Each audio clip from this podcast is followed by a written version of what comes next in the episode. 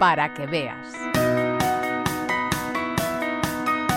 La Asociación Segoviana de Periodistas Deportivos ha premiado a la Federación Española de Deportes para Ciegos, FEDEC, por su vinculación con la provincia donde realiza desde hace años distintas concentraciones y competiciones de atletismo. Y también, claro está, por su trabajo al lado de muchos deportistas ciegos de todos los puntos de la geografía, también de Segovia.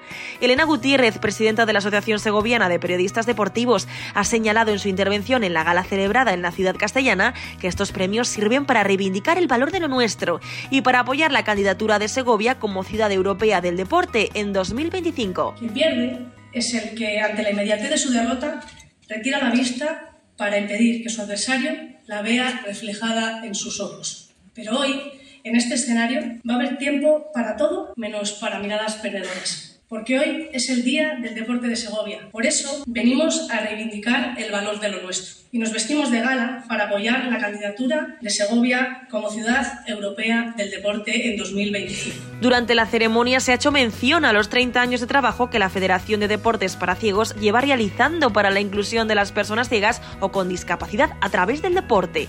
Para Gemma León, secretaria general de la FEDEC, este premio supone avanzar en la especial relación que mantenemos con Segovia. La Federación se dedica a intentar conseguir que sus deportistas tengan las mejores oportunidades para entrenar y competir.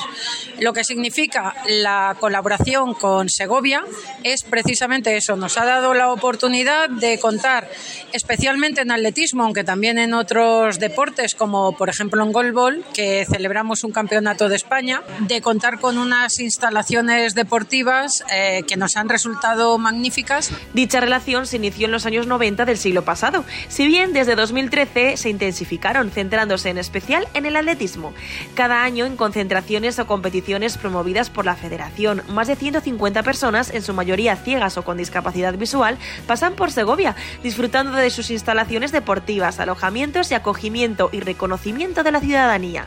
Cabe destacar que en las pistas segovianas se ha conseguido un récord de Europa en 5.000 metros femenino, a cargo de la medallista Susana Rodríguez Gacio. Tres récords de España absolutos y hasta 38 récords nacionales, desde sub-8 a sub-23. Así lo recuerda el técnico de atletismo de la FEDEC, Pedro Maroto. Pues Segovia es como nuestra casa, todo facilidades. Ya hemos conseguido aquí actualmente tenemos 40 récords de España y un récord de Europa que llevamos el nombre de Segovia ya por donde vamos. Este año la Federación celebrará en Segovia los controles de atletismo de primavera en abril y de verano en julio, previos al arranque de los Juegos Paralímpicos de París y también el Campeonato de España de Menores de Atletismo para ver a nuestros futuros campeones. La gala ha reconocido a deportistas y clubes segovianos que destacaron en 2023 así como a dos figuras esenciales, la gimnasta Almudena Cid y la periodista deportiva Olga Biza, quienes han compartido una jornada de convivencia con un centenar de jóvenes gimnastas de la provincia.